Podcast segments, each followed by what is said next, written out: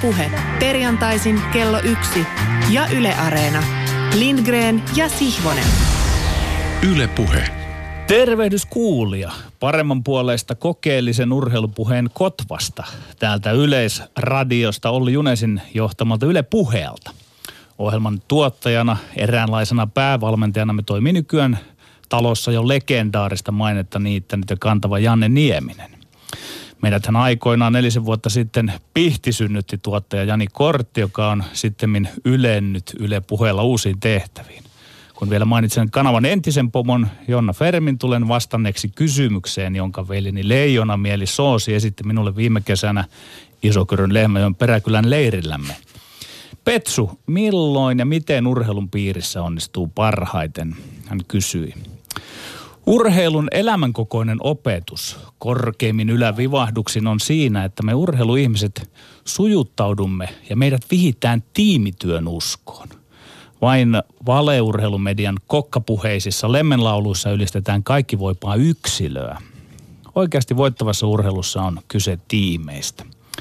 Sanon tämän, onhan minulla jo senioriteettini tuomaa arvovaltaa. Täytin eilen 50 vuotta. Sanon kokeellisen urheilupuheen uskolliselle kuulijalle opiksi ja nuhteeksi. Ei kannata kiinnittyä, saati uusintaa urheilun niitä tarinoita, joissa on sitkosaineena yksilösankaritarinoiden edellyttämää synteettistä siirappia. Tiimiajattelu on, selvähän se, joukkueurheilun ydin, mutta kokeellinen huomautukseni kuuluu. Kuulija voi merkitä tämän ylös sinikantisensa, että juurikin yksilölajeissa tiimi ratkaisee vielä enemmän kuin joukkuelajeissa. Otan kohta käytännöllisen esimerkin radiotyön tiimiluonteesta siitä, että täällä studiossa pitää kemioiden toimia. Ilman hyvää kemiaa olisi mahdoton väitellä verissä päin. Ei tuo sänkykamarikatseinen Tommi Helsinkiläinen aikoinaan suivaantunut, kun kutsuin häntä, kuten muistetaan, koko ensimmäisen tuotantokautemme Höntsä Tommiksi. Päinvastoin hän katsoi virnistään takaisin olla jäätävillä syvillä harmaansinisillä silmillä ja päätti näyttää nousta aiemmin ja myöhemmin eläneiden urheilutietäjien tasolle ja ohikin.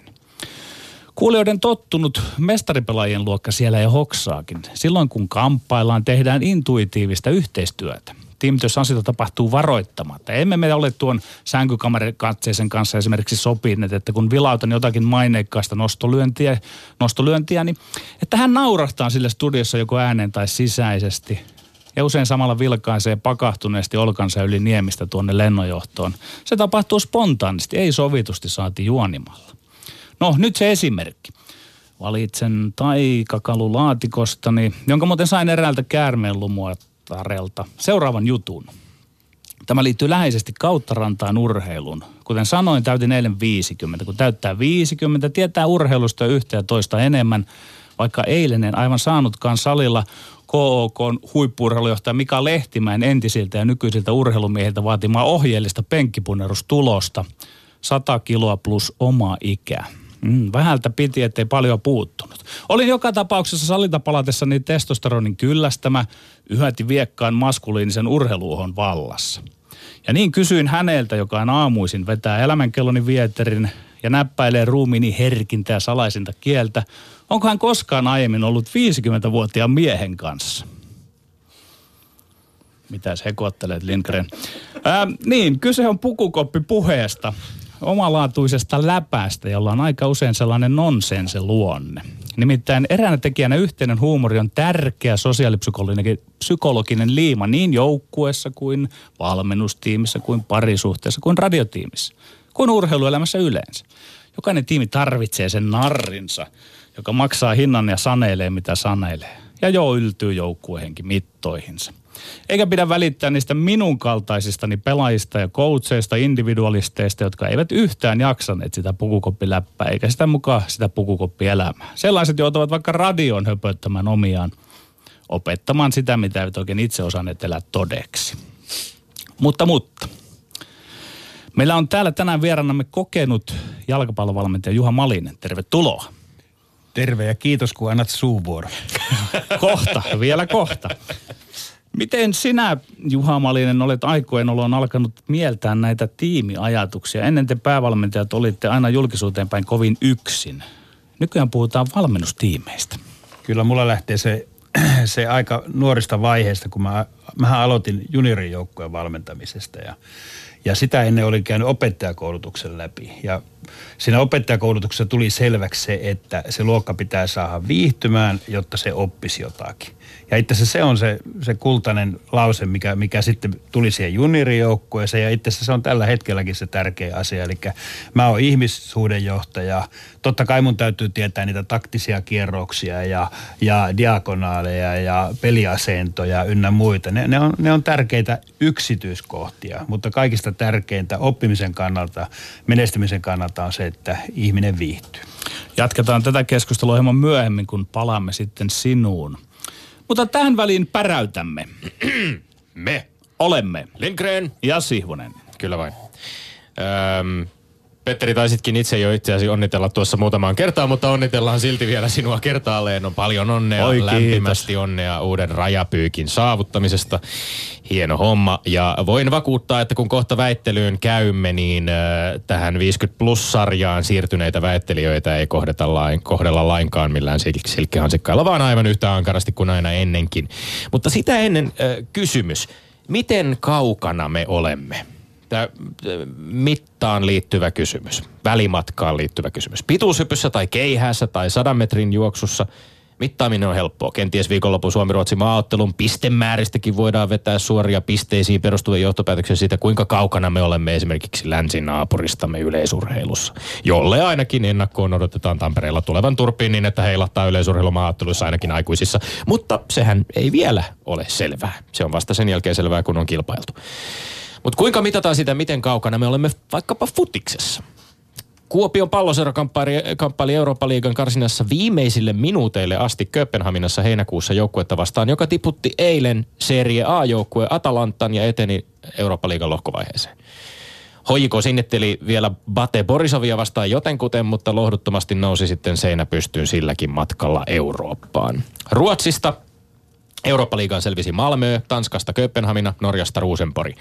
Seurajoukkueiden tasolla usein hehkutetusta Islannista, tai siis maajoukkuetasolla usein hehkutetusta Islannista ei seurajoukkueita sinne selvinnyt, kuten ei Suomestakaan lohkovaiheeseen yhtään joukkuetta edennyt. Yksi pohjoismainen, yksikään pohjoismainen seura ei edennyt viimeiseen vaiheeseen edes näissä mestarien liigakarsinnoissa saati sitten mestarien liigan lohkovaiheeseen.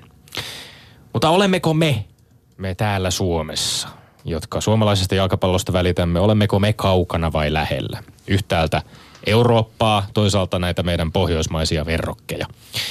Tätä kysymystä varmasti pyöritellään ja, ja tullaan tässäkin keskustelussa sivuamaan Juha Malisen kanssa tänään. Edessä on aina tietysti sitten seuraavat karsinat, seuraavat pelit, jossa taso mitataan. Yhden toivoa herättävän esimerkin nuorista voisi kuitenkin nostaa, kun tänään puhutaan myöskin paljon poikien maajoukkueesta ja, ja nuorten maajoukkueesta. Suomen alle 16-vuotiaiden poikien maajoukkue kaatoi Ruotsin elokuussa kahteen kertaan peräjälkeen, mikä on vähintäänkin positiivinen merkki. Juha Malinen, tähän keskusteluun varmasti sinulla on paljon annettavaa ja jatketaan sitä Jossa kohta. on suuvuoro. En, sitä, sitä olet jo ehtinyt sosiaalisessa mediassakin epäillä. Me ehdottomasti tulemme antamaan varsinkin ohjelman jälkimmäisellä puoliskolla sinulle paljonkin suuvuoroa. Ö, mutta sitä ennen, Lindgren... Peliaika on ansaittava. Lindgrenin ja Siivosen välinen etäisyys syksyn 2018 väittelykisassa, se on olematon. Olemme nimittäin tasatilanteessa yksi yksi kahden ohjelman jälkeen. Ja nyt jatketaan uusilla aiheilla. Ja kuten tässä on muutamaan kertaan tullut jo tai siis tasan kahteen kertaan syksyn ensimmäisissä lähetyksissä todettua, niin tuomarointi on hieman muuttunut syyskaudelle saapuessa, eli enää ei arvioida pisteytetä kutakin väittelyä, vaan itse asiassa tuomari saa vapaasti haluamallaan tavalla käydä läpi kaikki kolme väittelyä ja väittelijöiden suoritukset ja jakaa sitten niiden perustelujen jälkeen pisteen ja väittelyvoiton jommalle kummalle väittelijälle kokonaissuoritukseen perustuen. Toki saa myöskin puuttua ja viitata näihin yksittäisiin väittelyihin aivan niin paljon kuin sielu lystää. Aiheemme tänään ovat Yksi. Päävalmentaja Jose Mourinhon Manchester Unitedin kaksi peräkkäistä tappiota valioliigakauden alussa on vauhdittanut arvailuja Mourinhon potkuista. Onko aika ajanut ohi Jose Mourinhosta kyllä vai ei? Kaksi. Naispelaajien pukeutuminen on noussut otsikoihin Tenniksen Grand Slam-turnauksissa tänä kesänä. Onko tarkkaan määritelty pukukoodi turha ja aikansa elänyt jäänne? Tenniksen tarkkaan määritelty pukukoodi, kyllä vai ei? Ja kolme dopingpannasta vapautuvan jalkapalloilija Roman Jeremenkon mahdollinen paluu huuhkajiin herättää keskustelua. Olisiko Jeremenkon paluu aamajoukkueeseen yksiselitteisesti hyvä asia, kyllä vai ei? Siinä mielessä säännöt eivät ole muuttuneet, että kellossa on äh, vanha tuttu 180 sekuntia per väittely, eli kolmessa minuutissa tahkotaan jokainen aihe läpi peräjälkeen. Ja sen jälkeen sitten luovutetaan puheenvuoro päivän tuomarille Juha Maliselle, joka käy läpi väittelijöiden suorituksia. Petteri Sihvonen näyttää niin valmiilta kuin 50-vuotias ruutupaitainen mies voi näyttää tässä studiossa. Erittäin innokkaaltakin. Sieltä tulee tuommoista jonkinlaista poikittaisen mailan symbolia. En tiedä, pitäisikö tähän jo puuttua etukäteen. Mutta tota, täällä ei jäähytuomioita kuitenkaan tunneta. Petteri, sä oot valmis. Kyllä. No niin, mahtavaa. Sitten aloitetaan. Ensimmäinen aihe.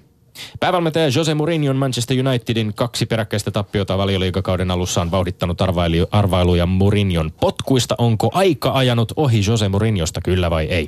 Ei, ei ole aikana ajanut ohi Murinosta. Murino on todella, todella voittava valmentaja. Hän on edelleen voittava valmentaja. Hän on ollut voittava valmentaja. Kun on näitä huippukoutsia, niin siinä ulkopuolisten vaatimukset menettää suhteellisuudet. Vaikka olisi kuin hyvä ja voittava valmentaja, kuten Murino, ei yksikään valmentaja valmenna aina voitosta voittoon, mestaruudesta mestaruudesta. Nimittäin jalkapallossa on muitakin hyviä coachia ja voittavia valmentajia. Joka sarjassa on tukkujoukkuita, joka voi voittaa mestaruuden. Valioliikassa on paljon hyviä coachia, on useita hyviä joukkueita. Yhtenä mukana tämä Murino.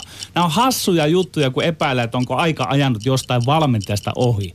Voi olla, että Murino saa nyt potkut, mutta arvatinkin hän taas pärjää jossain muussa maassa. Ja sitten unohdetaan, että joskus edes sanottiin, että aika on mukaan hänestä ohi.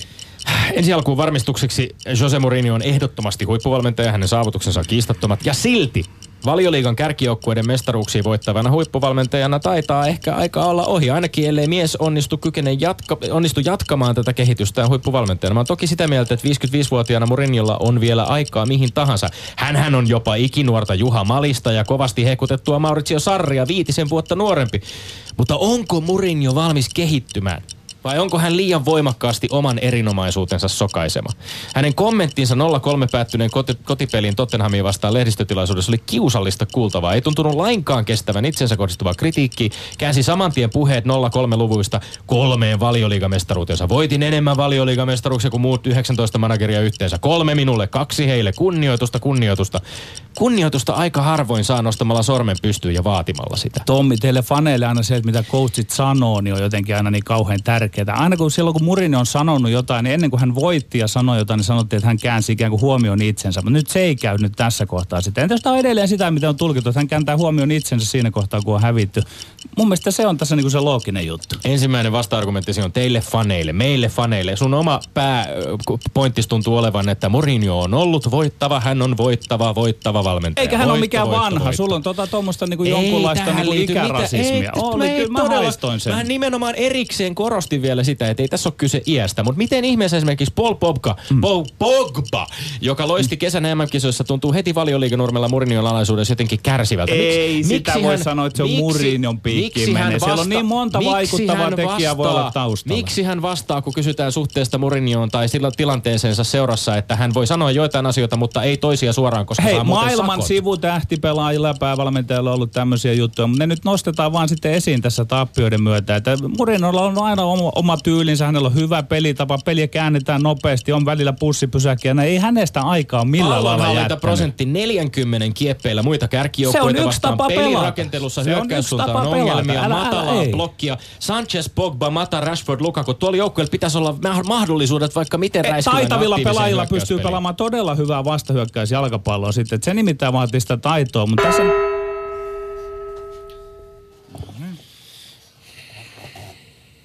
Huokaukset ja eteenpäin. Aihe numero kaksi. Naispelaajien pukeutuminen on noussut otsikoihin Tenniksen Grand Slam-turnauksissa tänä kesänä. Onko Tenniksen tarkkaan määritelty pukukoodi turha ja aikansa elänyt jäänne kyllä vai ei? Ei, urheilu on sellainen jännä paikka, että se elää traditioista. Jokaisella lajilla on oma koodistonsa. On lajin säännöt, on lajin perinteitä ja niin edelleen. Tennis, tennistä pelataan tennisasuissa. Ei jalkapalloa pelata muussa kuin jalkapalloasussa. Pesäpalloilijat pelaa omanlaissa asussa. Ei naisten tennistä pelata sellaisessa asussa, missä vaikkapa nämä esirit, kortit tai lehikoiset mäkelät painavat viikonloppuna Suomi-Ruotsin maattelussa. Voidaan kysyä, mihin traditiota vaikkapa pukeutumiseen liittyviä tarvitaan. Mä kerron. Kyse on ensinnäkin yksinkertaista eron tekemistä tässä lajissa. Näin tuossa noin. Naisten tennis erottuu muista lajeista sillä sievillä vaaleilla mekoilla, tai erottu ennen. Toinen seikka on se, että pukeutumista käytöstä myöten osoitetaan, että urheilija hallitsee ne sen oman lajin käytännöt. Hänet on vihitty ja hän on vihkytynyt juuri siihen omaan lajiin, sen juttu. Ja kolmas seikka on kunnioitus. Ole hyvä lajillesi, niin laji on hyvä sulle. Neljäs on se, että tulos tehdään sillä tennismailalla, ei millään vaateparrella keikaroiden. Mm, niin, tähän on hyvin helppo vastata yksinkertaisesti iskulyönnillä eikä lähteä mihinkään poikkikennän pallotteluun tai viivyttelyyn. Pisteiden välistä tennistä pelataan nimenomaan kahdella oleellisella pelivälineellä, tennismailalla ja tennispallolla. Ei tenniksen pelaamiseen pitäisi olla millään lailla kiinni siitä, millaisissa vaatteissa sitä pelataan. Koko lajille tekisi hyvää, ettei ummehtuneesti vaan huudeltaisi, että koska näin on aina ollut, niin kuuluu jatkossakin olla.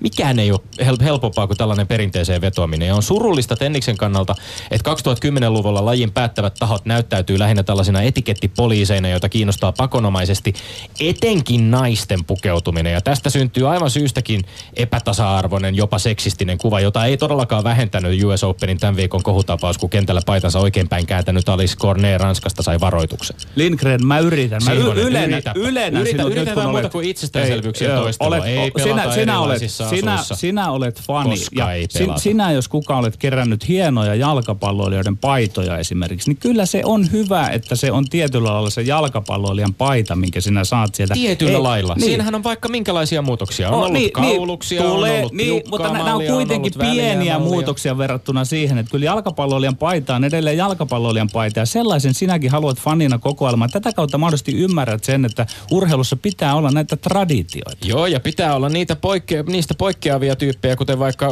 legendaarinen unkarilaismaalivahti, joka veti pieruverkkarit esiin aina kun meni kentälle. Ja sehän on pelkästään plussaa ja positiivista, mutta ei, tää- joku lajit pelaa muuttuu. paita tuossa näkyisellä, joku paita housu. Siinä on suurin piirtein se ero ollut kautta aikoja. No aika paljon näkyy kentillä eroja, mutta tässä nimenomaan tullaan siihen, siihen sukupuolikysymykseen, eikä pidä mun mielestä, siis sä, sä, kun sä toistelet tätä, että tenniksessä pelataan näin, koska on aina pelattu, niin sä huout tällaista jotain tennisklubihenkeä, että koska ollaan vuonna 1877 Ei, kun niin. päätetty, että Kyllä, Wimbledonissa kyllä. laitetaan vaan valkoista päälle. Enkä veisi niin se tähän seksistisempään muuttua. suuntaan sitä nyt, missä niinku tehdään mai- markkinoinnin takia naisista seksiobjekteja, että heidät pu- puetaan johonkin tiukkoihin Mitä muuta se on, kun tennispäättäjät sanovat, että ei saa olla vaikka tietyn värisiä alusvaatteita, etteivät ne näy, kun urheilija hikoilee sieltä läpi, kun miele- seksismiä. E, niin, no ei, niin siis mulla, mun mielestä siinä este.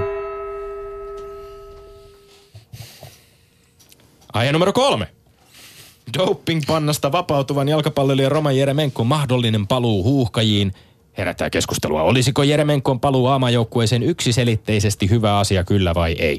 Kyllä, hyvä asia. Nyt on selkeä kysymys ja väittelyaihe Yleltä. Tämän selvempää tapausta ei ole. On nimenomaan alviivaten yksiselitteisen hyvä asia, että Eremenkon paluu huuhkajiin on mahdollinen. Hän on paras pelaajamme, hän on joukkueensa johtaja. Eremenko on kansainvälisen luokan peluuri. Tilanne on herkullinen. Eremenko on kärsinyt dopingpannaansa ja nyt kun se on lusittu, hän on vapaa edustamaan taas maataan. Eri asia on sitten, mitä Eremenko itse haluaa. Haluaako hän pelata huuhkajissa. Mutta joukkueen, päävalmentaja Kanervon, palloliiton kannattajien median ja siivoisen näkökulmasta Eremenkon paluu on yksiselitteisen hyvä asia. Ei kahta sanaa. Tämä on pakko aloittaa tämmöisellä pikku disclaimerilla, eli suomeksi vastuuvapauslausekkeella. Roman Jeremenko on Suomen maajoukkueen kovin pelaaja kuluneella vuosikymmenellä. Hänen kaltaisia luovia huippuputaajia syntyy Suomeen yhtä usein suunnilleen kuin yhteiskunnallisesti kantaa ottavia jääkiekkoilijoita. Ja silti mä väitän, ettei mahdollinen paluu ole välttämättä pelkästään hyvä asia huhkajille. Tähän voi ottaa monta kulmaa. Ensinnäkin sen, että jos ilmaa ei saman tien puhdisteta täysin Roman Jeremenkon palatessa maajoukkueeseen, muiden pelaajien voisi hyvin kuvitella suhtautuvan vähän nyreästi kahden vuoden dopingpannan istuneeseen pelitoveriin. Ainakin jos mies palaa heittämällä takaisin, takaisin avauskokoonpanoon tämän kahden vuoden tauon jälkeen. Toisaalta on otettava huomioon myöskin joukkueen, nimenomaan Petteri, joukkueen isolla jillä kehitys sinä aikana, kun Roman Jeremenko on ollut poissa. Onko Kanerva huuhkajien pelitaktiikka nykyisellään sellainen, että siihen voi tuosta vaan heittää puuttuvan palasen nimeltä Roman Jeremenko ja odottaa, että peli paranee automaattisesti? Lyhyesti mä vastaan sun kahteen pääväitteeseen. Joukkuetoverit ottavat lämpimästi hänet vastaan. Voin Toivottavasti. kertoa, koska ne on, miten niin Toivottavasti. toivottavasti pukukopissa olleena kerron, että todella lämpimästi ottavat vastaan. Tervetuloa sanovat. Eli oikeastaan vilppi ei olekaan minkälainen ongelma Ei, urheilussa. ei ole tässä kohtaa, koska mm. se on kärsitty nyt se rangaistus. No niin, nyt opit tämän, että he ottavat sen mielellään vastaan. Ja sitten ajatellaan, että jos Eremenko, Eremenko tulee sinne kentälle, ei hänellä ole mitään ongelmaa minkään taktiikan kanssa. Ei, vaikka se peli olisi mennyt mihinkään suuntaan, niin Eremenko sopeutuu. Siis Piste. Äh, Okei, okay. Eremenkon näkökulmasta, siis pe- pelihän on nojannut Roman Jeremenkoon hyvin pitkälti huhkajien pelirakentelu on nojannut hänen ja nyt me ollaan kaksi Niin ja vuotta Kanerva päättää, että miten se menee sitten jatkossa. No totta kai päättää, tietysti päättää. Mutta mä nostasin esiin myöskin tämän hänen oman näkökulmansa, minkä säkin toit tähän. Mun mielestä se on ihan, ihan oleellista myöskin, että miten hiljaa hän on ollut koko aiheesta, niin omasta tuomiosta kuin palusta maajoukkueeseen. Väkisinkin epäilyttää vähän se, että mikä tahtotila edel, edes hänellä on Suomen maajoukkueeseen palaamisesta. Se on totta, se me kuullaan tossa, mutta et, et siitä tässä nyt ei väitellä, vaan tässä väitellään siitä, että se on yksinomaan hieno kai- asia, jos me hän väitellään. palaa. Me väitellään siitä, että onko yksiselitteisesti hyvä asia, jos hän palaa. On, on yksinselitteisen hyvä asia. Sehän on meillä käynyt tässä Kaikki nämä ilmi kulmathan tässä. liittyy siihen. Niin, mutta ei se... Ei Voi, se ja sun mielestä ei voi esimerkiksi millään näkyä se, että hän on ollut kaksi vuotta huipputasolla täysin pelaamatta, ei ole voinut edes huipputasolla harjoitella, ettei se näkyisi hänen otteissaan Varmasti pikkusen näkyy, mutta ei siinä määrin, että hän ei olisi todella tervetullut, ettei se olisi yksiselitteisen hieno asia, että Eremenko on nyt palaamaisillaan tässä. Mä odotan vesikielellä sitä uutista, kun kerrotaan, että hän toivottavasti palaa huuhkajiin ja ottaa sen pal- Sieltä kumahti viimeinen kongi. Äh, Juha Malinen ennen näitä äh, väittelyitä ennen lähetyksen alkua totesi täällä jo, että hän, saako hän puuttua, saako hän hyökätä väliin. Ei kuitenkaan väittelyiden aikana sitä tehnyt. Katsotaan miten käy nyt tämän pienen jinglen jälkeen, kun puheenvuoro luovutetaan hänelle. Ylepuheessa Lindgren ja Sihvonen. No niin, kolme aihetta, kaksi niistä jalkapalloaiheisia ja sitten vähän tennistä siellä äh, sämpylän, sämpylän välissä. Milläs mielellä kuuntelit No nämä on? Mulle mieluisia aiheita, että hyvin, hyvin valitut aiheet ja en ole kyllä koskaan ollut niin kuin aikuisten heteromiesten seassa, jossa miehet puhuu tohon tahtiin ja itse ei saa sanavuoroa. Että tämä oli mulle ainutkertainen, toivottavasti ainutkertainen kokemus.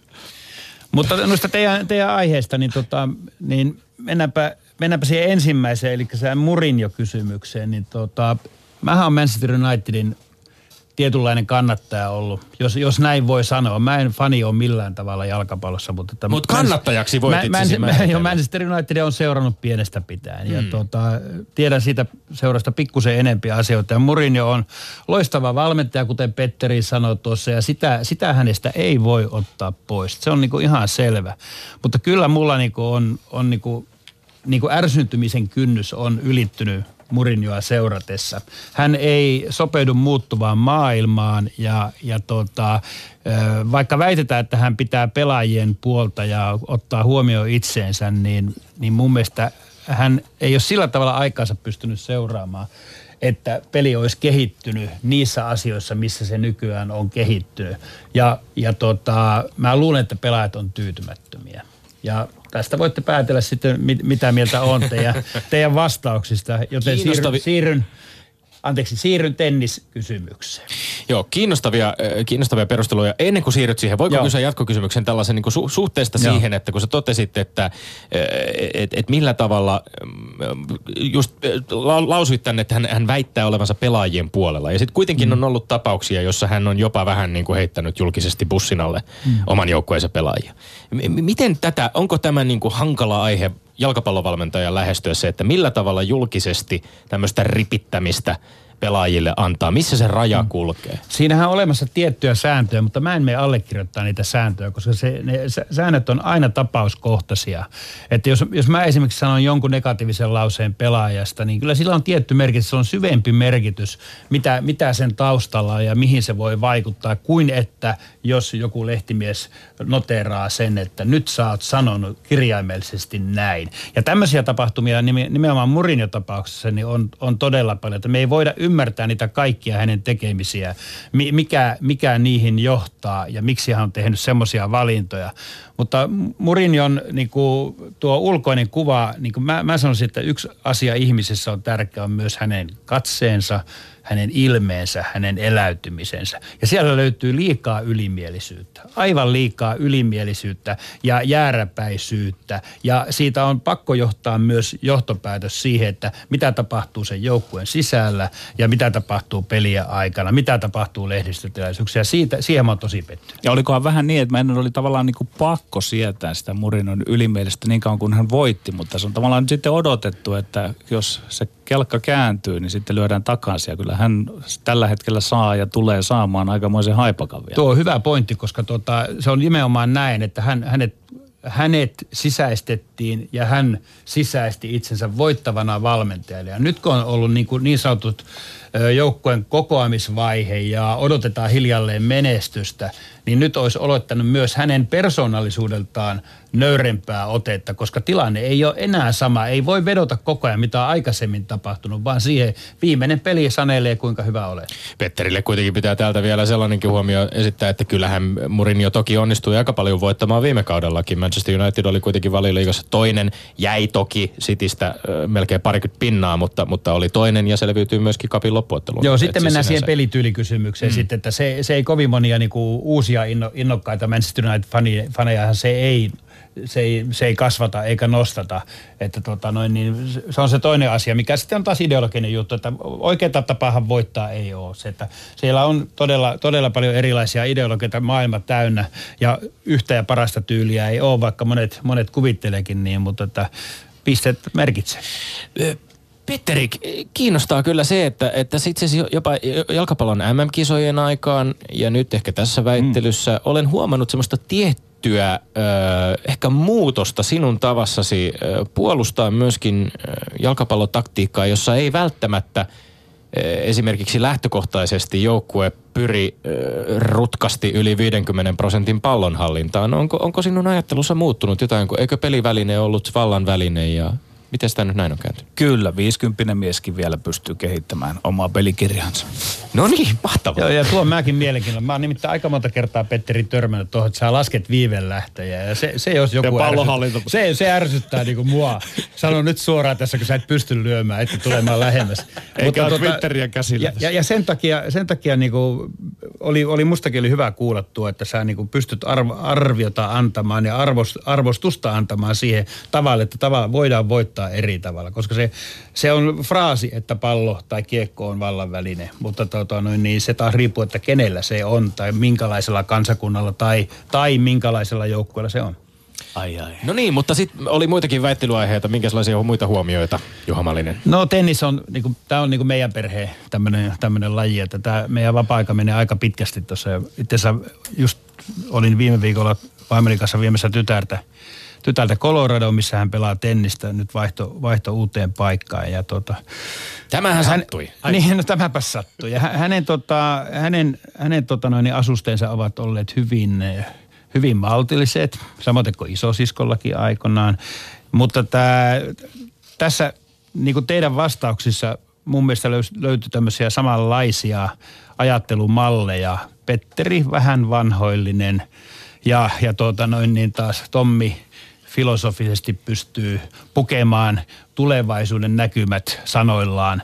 Ja tota, tenniksessähän lähdettiin siitä, että valkoinen asuu, niin kuin sanoit jo, ja muutoksia on kuitenkin tapahtunut. Ja, ja tota, sen, sen jälkeen, kun valkoista, valkoista päästi, niin tuli värit ja sen jälkeen on tullut näitä erilaisia muoteja. Ja nyt on joku jopa uskaltanut vaihtaa asustetta naispuolisena keskellä, keskellä kenttää. Että tämä on niinku ihan niinku suuria mullistuksia tapahtuu tenniksessä, mutta tenniksen suurin ongelma on se, että se antaa edelleen itsestään liian elitistisen kuvan, kuten antaa golfikin. Ja se, ja se, se tietyllä tavalla vie semmoisen koko kansan urheilun meiningin tenniksen, tenniksestä. Totta kai se on kallis laji ja se huipulle on todella vaikea päästä. Se on hieno laji, mutta että jotta, se, jotta siitä tulisi iso laji, jotta lahjakkaat lapset pääsis kokeilemaan tennistä, se pitäisi päästä kouluihin, sen pitäisi päästä näistä kaikista irti tämmöisistä, tämmöisistä taakoista, mistä nyt just juttelette ja, ja tästä, tähän perustuu mun tämä on, aika, tämä on aika rohkea, rohkea väite, jota itse asiassa niin kuin tennisväen keskuudesta, en tiedä, ehkä en, en seuraa tarpeeksi keskustelua, mutta niin kuin sitä ei, ei juuri noin, noin suoraan hirveästi kuule puettavan ääneen, että, että, että tätä elitististä leimaa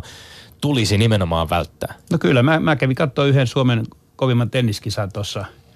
Tossa, tota, ja se, se, on hieno peli. Se on hieno peli ja hienosti järjestettyä tapahtumia ja, ja ihmiset tekee tosissaan töitä. Sponsorina oli Mercedes-Benz ja yksi champagne-merkki ja yksi rahoitusyhtiö. Eli kyllä tämäkin jo kertoo, että missä mennään. Mm. Se on tosi hyvä, että noin kovia nimiä saadaan. Mm. No minkälaisia ajatuksia tämä kiinnostaa aivan erityisesti varmasti meidän kuulijoita? Minkälaisia ajatuksia argumenttimme tai, tai ylipäänsä tämä väittelyaihe Roman Jeremenkon ympärillä herätti Juha Malisessa? Joo, se, siitä ei oikeastaan yhtään selkeää kantaa ei pysty sanomaan. Pitääkö olla kieli keskellä suuta? Öö, no ei välttämättä, ei välttämättä, mutta tuota, ensimmäinen ja ratkaisevia asia on tietenkin, että se mitä hän itse haluaa. Se on, se on niin kuin kaikissa valintatilanteissa se on kaikista tärkeää. Se pitää olla aidosti haluta sitä juttua. Ja kuten te, te se kerroitte äsken, kaksi vuotta ilman jalkapallotoimintaa, ää, seuratasolla, maajoukkuetasolla, niin kyllä se jättää jälkensä, se on aivan selvä asia. Ja, ja tota, toinen juttu on sitten, että sen kahden vuoden aikana maajoukkueessa on tapahtunut kehitystä. Ihan konkreettisestikin Markku Rive Kanerva on tehnyt hyvää työtä siellä ja joukkueen pelityyli on myös mennyt tiettyyn suuntaan. Se, että kohtaako nämä kaksi vuotta Jeremenko tonnepäin, kaksi vuotta maajoukkue tonnepäin, onko ne menneet samaan suuntaan vai jos ne ovat menneet totaalisesti eri suuntiin, niin se neljä vuotta on tosi vaikea kirja siinä välissä. Mutta siihen, siihen ei tosiaan, se ensimmäinen vastaus täytyy itse, itse pääsankarilta kysyä. Aika mielenkiintoisia perusteluja oli. Onko sulla Petteri luottavainen olo vai, vai, tota, vai edelleen jännittynyt? Täällä ainakin jännitys kyllä Kyllä on, jännittää, on mutta tietysti kun itse on parhaansa tehnyt, niin sitten tuomari päättää. Se on niin, juuri niin, näin. Niin se, sen varassa on tässä helppo sitten elää ja hyväksyä se, että, että sen tein minkä pystyy, ja niin ilmeisesti sinäkin Tommi. Kyllä, ehdottomasti. Ja äh, mikäli meidän kuuntelijamme haluavat oman kortensa kekoon näissä, näissä väittelyissä kantaa, niin tehkää se toki tuolla Twitterissä hashtagillä LS-puhe. Mutta nyt Juha Malinen pitäisi jonkinlainen ratkaisu näiden kolmen aiheen perusteella tehdä sitä, että kumpi meillä tänään täällä vei voiton. No niin, siis tuota puhettani oli varmaan vaikea tulkita, mihin suuntaan se, mihin suuntaan se menee. Ilmeet täällä kertoo aika paljon. Mulla on kuitenkin palkinto annettavana tästä, Oho. tästä kilpailusta ja tota, tässä on aito maajoukkoepaita. Jompikumpi teitä nä- kerää näitä, jompikumpi ne tulee saamaan. Tässä on Suomen A-maajoukkojen kaikkien pelaajien eh, allekirjoitukset ja tämän paidan haluan antaa tämän kisan hävinneelle, koska hän on täyttänyt kolme kertaa mainittua aikaisemmin ja tämä on neljäs kerta. Tämä on hänen 50-vuotislahjakseen Suomen jalkapallomaajoukkojen paita. Petteri, hävisit tämän Mikä kisan. käänne! Mutta silti tämä tuntuu erittäin hyvälle saada Erittäin hyvältä. Ja minä olen voittaja ja silti vähän harmittaa. Kyllä tämä nyt meni nyt, mielenkiintoisella nyt on tavalla. mielenkiintoinen tilanne. Että minä sain suuren lohdun tästä ja, ja to, Tommi katsoo nyt hyvin tuota nälkäisenä tätä paitaa. Mikä on aika tämmöinen standardimuotoinen paita, että tässä ei ole mitään Kyllä. outoja värejä niin kuin tenniksessä. Ja Ja, siellä ja vielä- haluan kuulijoille kertoa, että se on koko XXL, mikä varmasti kuvastaa sitä sun salityötä, mitä sä oot tehnyt No kovasti. nyt ei Kyllä. harvita enää niin paljon. Ei, ei, ei. Selässä- hartioita, ei vatsaa Se, selässä lukee Team Sparvin nimi ja numero. Kiitos ansiokkaasta tuomaroinnista. Juha Malinen, tänne tuli voitto ja sinne meni paita. Ylepuheessa Lindgren ja Sihvonen. Harvoin molemmat voittaa. Mutta sitten Juha Malinen, nyt. Sä teit tuossa äsken todella hienon analyysin Murinjosta. Se oikein miellytti mua ja sitten se- sen tiimoilta mä nappaankin täältä itseltäni semmoisen kysymyksen, että saat Juha Malinen nyt hetken esiintyä omassa asiassasi. Me kysymme, että millainen valmentaja sinä olet luonteeltasi, persoonaltasi ja voidaan lähteä sitä kautta liikkeelle, että miten sä koet vaikka muuttuneesta tässä kymmenien vuosien aikana. Millainen olit joskus, mitä oot nyt, vai ootko ollut aina samanlainen? Tee semmoinen terävä itseanalyysi itsestäsi valmentaja. No kunnianhimo on se, minkä takia on voinut siirtyä siitä ajatuksesta, että opiskelet, hankit koulutuksen ja, ja tuota, siirryt työelämään, oot siirtynyt harrastuksen pariin ja silloin kun mä siirryin, niin siinä, siinä niin kovin monta niin ammattivalmentajaa ei ollut, ollut olemassa, mutta se jotenkin kiehtoi. Ja tuommoinen Martti Kuuselan jalanjäljet siinä, siinä vähän, vähän oli mielessä. Ja tota, kun se on nyt jälkikäteen voi sanoa, että se on onnistunut, niin siihen kunnianhimoon liitetään sitten toinen sana ja se, se on tota, mikähän se nyt voisi olla sitten, se, se on järjestelmällisyys. Ja se, siihen liittyy kaikki tämmöiset niin opettamiseen liittyvät asiat, että silloin alkuuraa vaiheessa niin mua, mua ki, kiitettiin siitä valmentajakursseilla muun muassa, että mä pystyn jaottelemaan asiat ja pystyn niin kuin sillä tavalla viemään se oppilaille tai, tai pelaajille sillä tavalla ymmärrettävässä muodossa. Ja mun mielestä se on ollut se semmoinen asia, mikä on mua auttanut auttanut kokoamaan asioita, tekemään asioita, viemään niitä eteenpäin. Mutta sitten niin kuin persoonana, niin sen, sen voi tulkita tietenkin jokainen ulkopuolella, mutta vaimo varmaan eri mieltä, mutta mä tuun toimeen ihmisten kanssa. että että tuota, no, no kukaapa nyt tulisi vaimon kanssa aina toimeen, mutta että, öö, mä oon, mulla on jo muutamia esimerkkejä siitä, että mä oon valmentanut isää ja hänen poikaansa. Ja, ja se, on, se on jo itsekin alkanut kiinnostaa se tie, että mitä siinä on tapahtunut, koska lapset tässä maassa on 20-30 vuodessa muuttuneet aika paljon. Ja siihen ehkä, mulla, mulla on ollut onni siinä, että mun, mun tyttäret on ollut suurin piirtein sitä samaa ikäluokkaa. Silloin kun aloittelin, niin tyttärestä ei ollut mitään tietoa, milloin ne edes voisi tulla. Ja nyt ne on 20-22 ja mä oon siinä niin kuin yhden tämmöisen nuoren elämän ja uuden sukupolven pysty, pystynyt hahmottamaan ja sitä kautta elämään siinä mukana. Ja, ja jos kolmas asia vielä pitäisi tuohon niin luonteenpiirteisiin, niin ehkä tämmöinen tietynlainen lapsenomaisuus, leikkimielisyys, niin se, tämä on peli.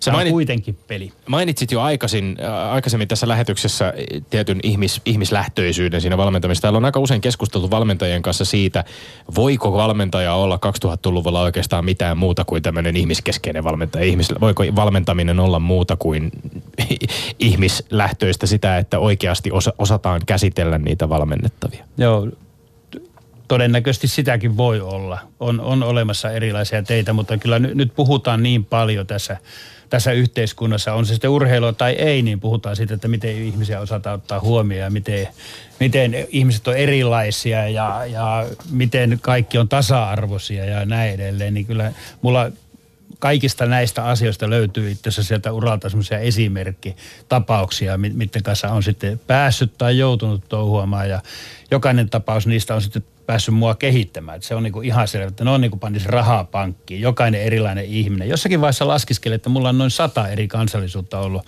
ollut ja tota noin, niin siinä vaiheessa, kun niitä oli 95, niin mua vastaan yhden lauseen perusteella mediassa tuli semmoinen, että mä oon rasisti, että mulla, mulla on rasistisia mielipiteitä. Se, se on niin aika huvittavaa, koska tämä on taas yksi tyyppi siitä, että silloin kun sä puhut paljon, niin sieltä saatetaan yhdestä kahdesta sanasta tai lauseesta tehdä vääriä johtopäätöksiä. Voiko nostaa yhden... pelaaja esimerkkiin ihan ja kysy, kysyä sinulta suoraan esimerkiksi Mosa Jakubista, joka on ollut sinun valmen, valmennuksessasi, josta itse asiassa esimerkiksi ö, viime aikoina huhuiltu HJKssa hänen tilanteesta, että onko nyt Lehkosuon kanssa välit minkälaiset, kun on ollut sivussa kokoonpanosta. Ö, me olemme puhuneet muun muassa ö, potkuvalmentaja Eva, Eva-Maria Saaren kanssa täällä Mosa Jakubin kanssa työskentelemisestä. Minkälaisia kokemuksia sinulla on tästä afganistanilaislähtöisestä nuoresta miehestä, joka melko ehkä kiivaan luonteensa kautta niin kuin on jollain tavalla noussut monesti keskusteluun, mutta on, on aivan äärimmäisen lahjakas nuori jalkapalloilija Suomessa. No siinä pikkusen auttaa, että on nopeasti kiihtyvien kanssa ollut, ollut ennenkin toiminnassa, mutta että Mosan kanssa työskenteleminen oli, oli niin oikein rikas, rikas kokemus ja se, se toi vielä niin uusia näkökantoja tähän, tähän, tähän toimintaan, että tota, hän, hän pystyi kuitenkin yllättämään. Ja tota, tämmöisissä tapauksissa niin pitää pystyä huomioimaan se, että mitä on tapahtunut ennen. Että se, se auttaa ymmärtämään huomattavasti. Ja se, se ymmärtämisen, semmoisen ymmärtäminen ei, ei tule lehtiä lukemalla, vaan se tulee keskustelemalla. Että se, yleensä keskusteluyhteys on niin kuin se kaikista helpoin juttu, miten, miten pääsee asiassa kuin asiassa eteenpäin. Että pääset, pääset juttelemaan ja kuuntelemaan. Ja mulla on ollut pienestä pienestä valmentajasta niin lähtien ollut, ollut ajatus se, että mä yritän huomioida kaikki. Että mä muistan Tepsin aikana, mä pidin semmoista nimilistaa, missä oli kaikkien pelaajien nimistä. Mä pistelin sinne aina raste, että milloin mä oon keskustellut pelaajan kanssa. Että se 11, jotka pelaa, niin niiden kanssahan tulee niin kuin juteltua. Että se keskustelu on sitä yleensä peliä, mutta sitten siellä käydään läpi sitä tyttöystäviä ja kotieläimiä ja harrastuksia, mahdollisesti opiskeluja ja näitä. Ja sitten kun siellä ei ole rasteja muutamien kohdalla, niin sitten pitää, piti kiinnittää huomiota siihen. Mutta nyt sen lista on päässä tässä. Ja tämä on se ajatus, mitä mä, mä niin kuin Mosan kanssa käytiin läpi tietynlaisia asioita, käytiin läpi myös hänen, hänen niin kuin menneisyyttä, että mitä on tapahtunut ja hänen mielipiteitä ja ajatuksia, koska kaikki mielipiteet on arvokkaita ja rikkaita, niillä on aina joku syynsä. Mielipiteitä on aika läht, vaikea, vaikea lähteä muokkaamaan, mutta pystyy muokkaamaan suhtautumista toisiin ja uusiin asioihin. Hän siinä mielessä poikkeaa myöskin monen suomalaisurheilijan muotista, että hän on tuonut esimerkiksi näitä näkemyksiä, jotka liittyy hänen omaan tietysti henkilöhistoriaan, mutta ollut, ollut ollut, ö, ottanut ihan aktiivisesti julkisesti kantaa esimerkiksi liittyen turvapaikanhakijoiden palautuksiin Afganistaniin. Ja siinä mielessä niin kuin ei, ole, ei ole arastellut myöskään tällaisia kannanottoja. On, ja, ja Ropsi aikana jo oli, oli niin kuin, tuli, tuli selvälle se, että kuinka paljon siis perhe, perhe hänelle merkitsee, kuinka paljon ne juuret merkitsee, kuinka paljon täällä Suomessa asuvat sukulaiset merkitsee, kaverit. Mutta si, sitten hänelläkin on kehittymistä, se täytyy niin kuin muistaa kuitenkin, että ei, ei, hänkään, ei se kaikki voi mennä niin kuin pelkästään siihen, että on ollut tuommoinen menneisyys ja tuolta päin tullut ja pakolaisuus. Että, että kyllä hänenkin täytyy niin katsoa, katsoa itseään peiliin, että, että kaikkea ei voi an, aina antaa siihen, että minkälaiset taustat on ollut. Juha Molinen, sinä olet myös TVstä tuttu. Mennäänpä siihen puoleen. Mihin kohtaa valmentajuuttasi tai ehkä oikeammin futispersoonasi sijoitat TV-kommentaattorin ja TV-asiantuntijuutesi? Se, se, on, se oli semmoinen, se oli, alkoi vuonna 2000, eli se on nyt 18 vuotta yle, ylellä, ylellä jatkunut. Ja tota, se oli mun mielestä vaan semmoinen luonnollinen juttu siinä vaiheessa – homma pyöri siihen malliin, että kun olet tietyn aikaa ollut esillä ja ehkä kertonut jonkun hyvän jutun julkisuudessa, niin sitten sut napataan, napataan niihin hommiin. Ja suurin piirtein samalla tavalla se varmaan tapahtuu nytkin, mutta että se mitä sitten on niin mulle muodostunut on ollut se, että ää, mä äsken puhuin tästä asioiden jäsentelemisestä ja esiintymisestä ja näin edelleen. Niin kyllä se on, on auttanut, koska se aina sinne mennessä pitää valmistautua ja pitää miettiä, että siellä on – ajankohdasta johtuen ehkä 200-100 miljoona 500 000 katsojaa. Ja, ja sitten kun ajatellaan, että meillä on 140 000 ö, rekisteröitynyttä jalkapalloilijaa ja ehkä 30 alan oikeita ammattilaista, niin kannattaako puhua niille ammattilaisille, vaan puhutaanko niille – noin 98 prosentille ihmiselle, jotka hakevat sieltä jotain mukavaa asiaa, minkä takia ehkä kiinnostutaan tai mitä haluaisivat etsiä tästä jalkapallosta. Ja mun mielestä se on ollut se mun ohjenuora, että mä oon yrittänyt puhua semmoista hyvin järke, järkevää, selkeää asiaa jäsenellä ihmisille asiaa. Mä oon saanut siitä hyvän palautuksen. Kyllä mä tiedän, että mä en ole alkanut hifistelemään, mutta tuota noin, niin se, on, se on taas niin kuin eri juttu. No näistäkin TV-kommentaattoritöistä on, on noussut hieman keskustelua ja kritiikkiä. Esimerkiksi siitä, että onko vaikkapa nyt menneen kesän futiksen MM-lopputurnauksen aikaan kommentaattorityöt saattaneet olla haitaksi sille tärkeimmälle, eli omalle valmentajapestille. Juha Kanerva kirjoitti heinäkuun lopussa kolumnissaan Iltasanomissa korkeakunnas Vis, Honkavaara ja Malinen pätivät kisastudiossa, mutta valmentajien näytöt päätyössään jäivät kehnoiksi. Miten vastaat tähän kritiikkiin tai miten itse ajattelet tämän TV-kommentaattorin ja valmennustöiden välisestä suhteesta? Juha on yleensä kirjoittanut oikein hyviä juttuja oikein filosofisia ja, ja hyvin asiallisia, mutta tuo, tuohan oli riman alitus. Ja, ja tota, oli, oli niin helppo tapa saada tykkäyksiä. Että kyllä mä tiedän, kun Juhan kanssa ollaan Facebook-kaverit, niin tota, kyllä hän toimii niin kuin sama, samalla tavalla kuin muutkin ihmiset, mutta hän on paljon lukenut ja hän ymmärtää asiaa ja hänellä on, hänellä on hyvin laaja näkökanta, mutta tuossa asiassa nyt sitten ei, ei ihan mennyt niin kuin se, sen kaavion mukaan, mikä häneltä on totuttu. Siitä oli helppo tehdä otsikko ja, ja tota noin, niin kenen siellä sitten pitäisi olla – olla tuota noin niin analysoimassa, jos ei ne ihmiset, jotka tekee tätä eniten leipänsä vuoksi ja ovat niin kuin jonkunlaisia tunnustuksia myös siitä saaneet. Et allekirjoita siis väitettä, että se olisi syönyt sinulta työaikaa valmistautumisesta kriittisellä tavalla esimerkiksi? No mä näihin. pystyin maaliskuussa jo kertomaan, että kun mua pyydettiin sinne, että kuinka paljon, niin mä sanoin, että mä, mä korkeintaan kutun kaksi kertaa kaksi päivää. Eli mä olin siellä kaksi kertaa kaksi päivää. Ja tota, sitten jos ajatellaan normaali ihmistä, niin se, se on yleensä kaksi lepopäivääkin on viikossa. Ja, ja tota noin, niin sen kaksi kertaa kaksi päivää mä saisin kuukauden turnauksen aikana siihen sopimaan semmoiselle väleille, ettei ne missään vaiheessa mua häiritse. Sain valita ne päivät ja ei mulla ainakaan mitään ongelmaa siinä ollut. Mutta mä ymmärrän myös sen, että se, se on myös niin kuin semmoinen, että se on pieni ansio ja se, se tuo näkyvyyttä ja näin edelleen, että se, se, siinä voi olla myös vääriä niin kuin kriteerejä, milloin valitsee, valitsee noita töitä. Ja silloin, jos siinä on vääriä kriteereitä, niin se saattaa aiheuttaa sen, että keskittyminen herpaantuu. Mutta mä väitän, että ainakaan omassa tapauksessa ja väitän myös, että ei näissä muun kollegoiden tapauksessa, niin ei tämmöistä ole tapahtunut. Yle Puhe. Otetaan vielä sitten lyhyesti se, että minkälaiset suhteet sinulla on vuosien varrella ollut mediaan? Oletko voittopuolisesti ollut korrekteissa väleissä vai onko siellä ollut yhteen törmäyksiä matkan varrella? Kyllä mä, mä, mä koen, että kun otetaan taas se avoimuus tuosta esille, niin se, mä oon pyrkinyt olemaan aina avoin.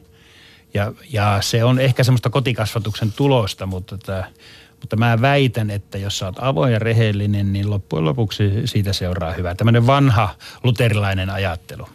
Mutta tota noin, niin, mulla ei ole koskaan ollut oikeastaan mitään isoa skismaa. On, totta kai joskus on joku rävähtänyt, kun, kun paljon tekee, niin jotain tapahtuu, mutta mä en edes pysty nimeämään semmoisia kertoja. Pääosin mulle on, mua on voinut lähestyä, mä oon voinut kertoa omat asiani ja sitten toimittajat on tehneet omat ratkaisut, mitä ne sitä julkaisee. Ja se on tuonut aika paljon julkisuutta, mutta tuota noin niin, mutta en, en koe, että median kanssa on minkäänlaista ongelmaa. No vaikka sä oot itse välillä osa jalkapallon mediaa, niin voitko kuitenkin arvioida, missä jamassa sun mielestä futismedia meillä tällä hetkellä on? Miten sä suhtaudut esimerkiksi siihen, että tähän uuteen nuorten, jopa vihasten miesten joukkoon, joka on alkanut intohimoisesti pilkkoa peliä niin palasia, että onko se pilkkomin mennyt jopa vähän yli? Niin puhutaanko me heistä vai mediasta?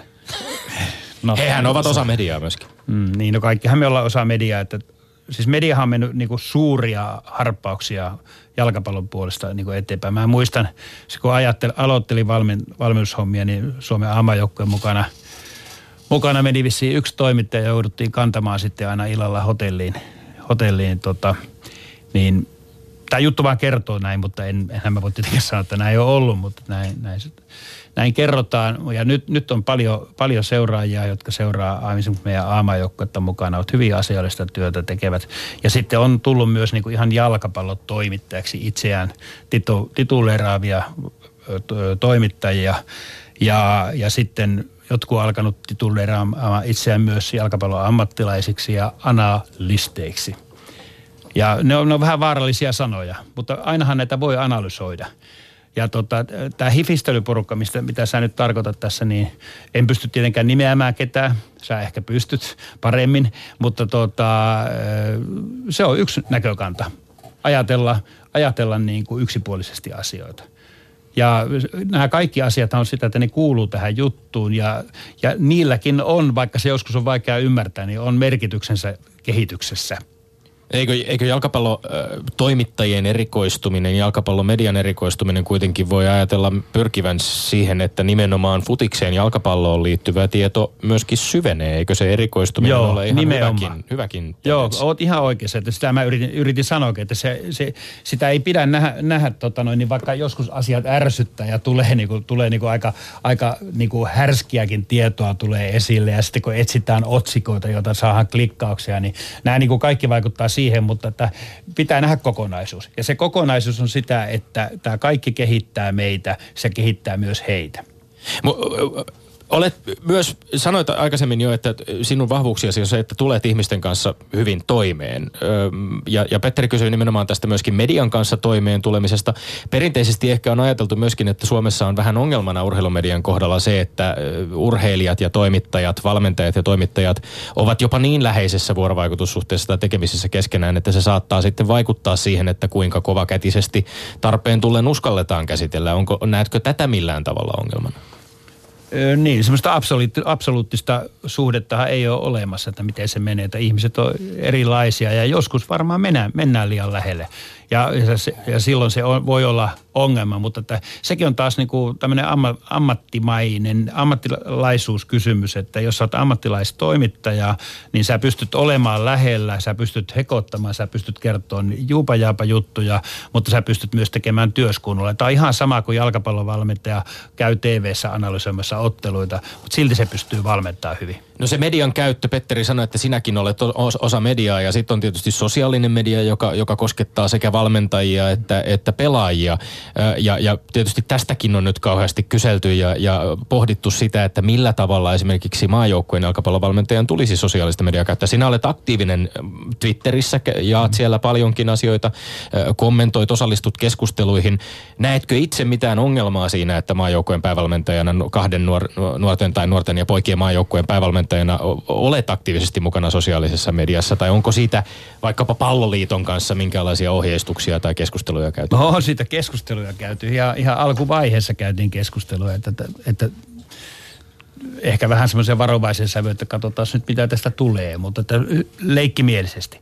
Ja tota, mun mielestä juttu on se, että me, jotka tehdään tätä työksemme ja sitten kannattajat, jotka tietyllä tavalla elättää koko lajia, niin meillä täytyy löytyä yhteisiä asioita. Ja jos mä pystyn antamaan niitä murusia omasta työstäni ja työpäivästäni ja tapahtumista, jotka ö, antaa lisää sisäistystä kannattajille, niin minä teen sen, koska se kuuluu avoimuuteen. Ja sitten tämä, mistä sä nyt vihjasit, niin että jos mä kisoja aikana on muutaman twiitin pannut, niin kyllä mä ihan oikeasti mä kohtuullisesti näillä 60 sormilla niin pystyn nopeasti naputtamaan ja kun mä paan puhelimen kiinni, se on ohi. Sitten mä pystyn taas tekemään töitä. Kyllä jokaisella ihmisellä on niinku semmoisia hengähdystaukoja. Joku käyttää sen tupakointiin, joku kirjan, kirjan lukemiseen, kuten tuolla valmentaja teki. Joku, joku kävelee illalla myöhään kaupungilla jonnekin ja joku tekee semmoisen puolen minuutin Twitteri-päivityksen. Jonkinlaista, jonkinlaista keskustelua käytiin myöskin siitä, että näistä, näistä äh, kohua herättäneistä twiittailuista, että, että, että että puutuit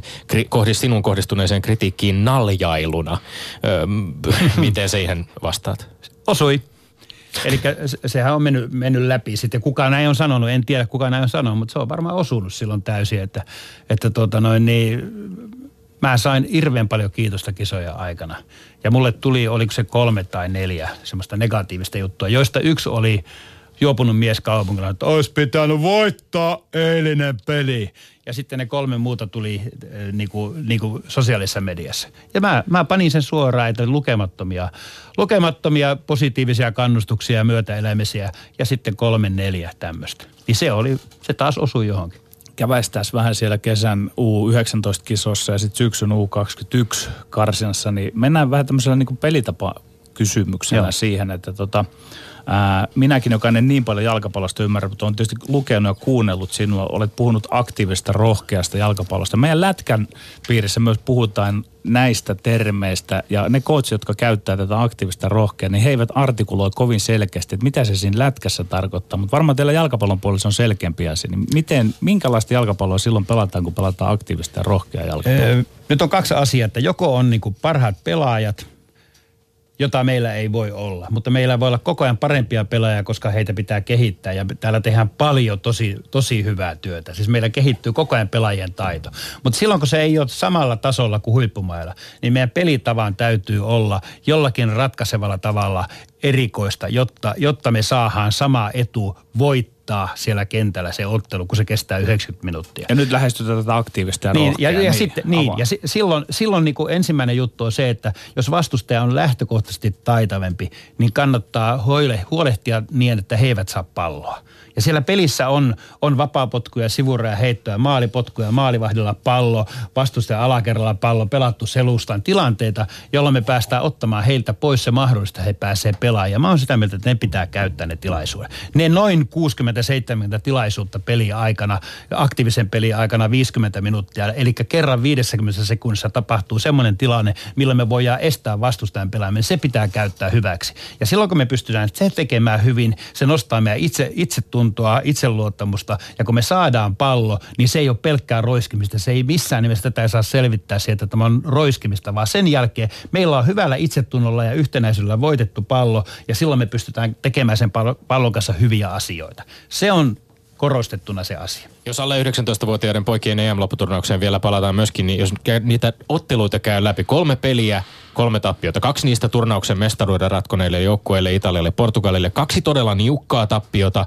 Pe- peli Italiaa vastaan oli siis jopa suomalaisista niin, niin kuin hämmentävää, hämmentävää seurattavaa. Siis siinä oli, tuntui, että Suomi hallitsi suurelta osin peli oli valtavan määrän maalipaikkoja vertaiselle ylätuvalle.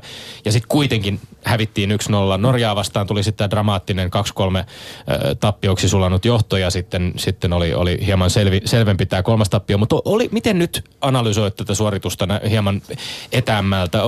Oliko se menetetty mahdollisuus, koska näin lähellä tavallaan oltiin? Näinkin voi sanoa, mutta se kannattaa lähteä tämäkin ajattelemaan positiivisella kannalla. Eli lähdetään siitä, että me pystyttiin haastamaan maailman huippuja, ei pelkästään Euroopan huippuja. Me pystyttiin haastamaan heitä, me pystyttiin Italian peleissä tilastollisestikin olemaan parempia, mutta me ei voitettu.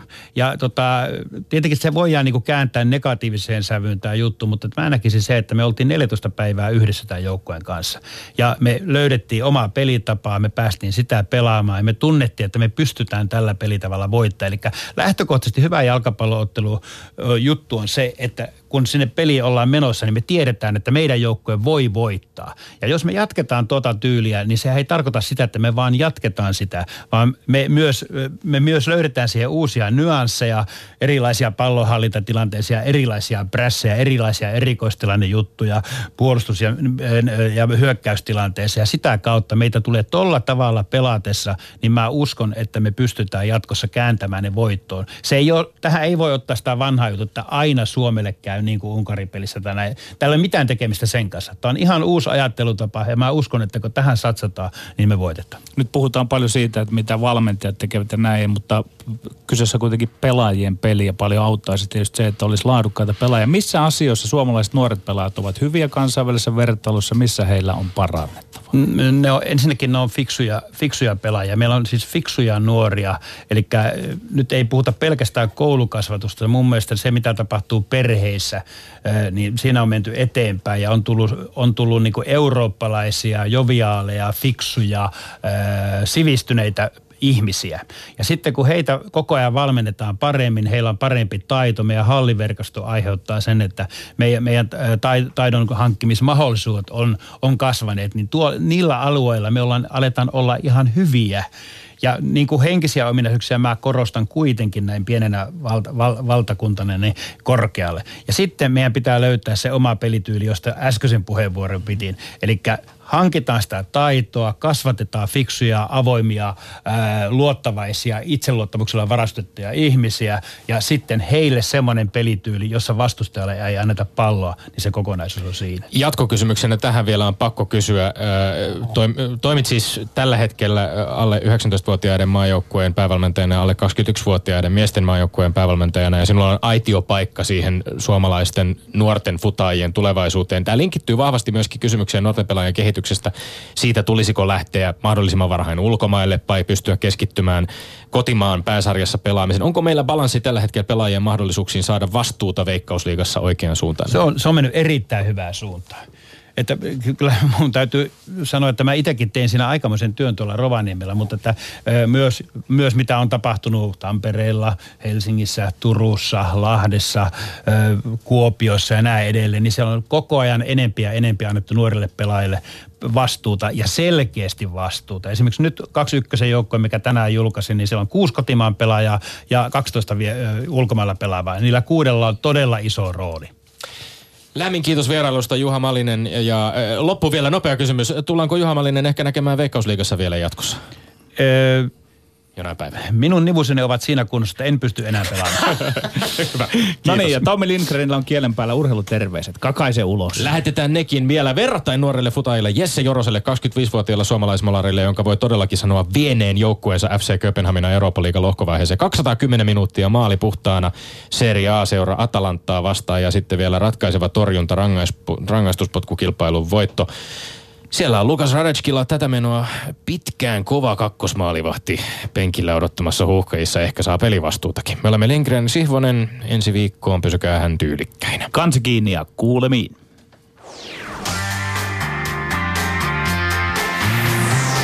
Ylepuhe perjantaisin kello yksi ja Yle Areena. Lindgren ja Sihvonen. Ylepuhe.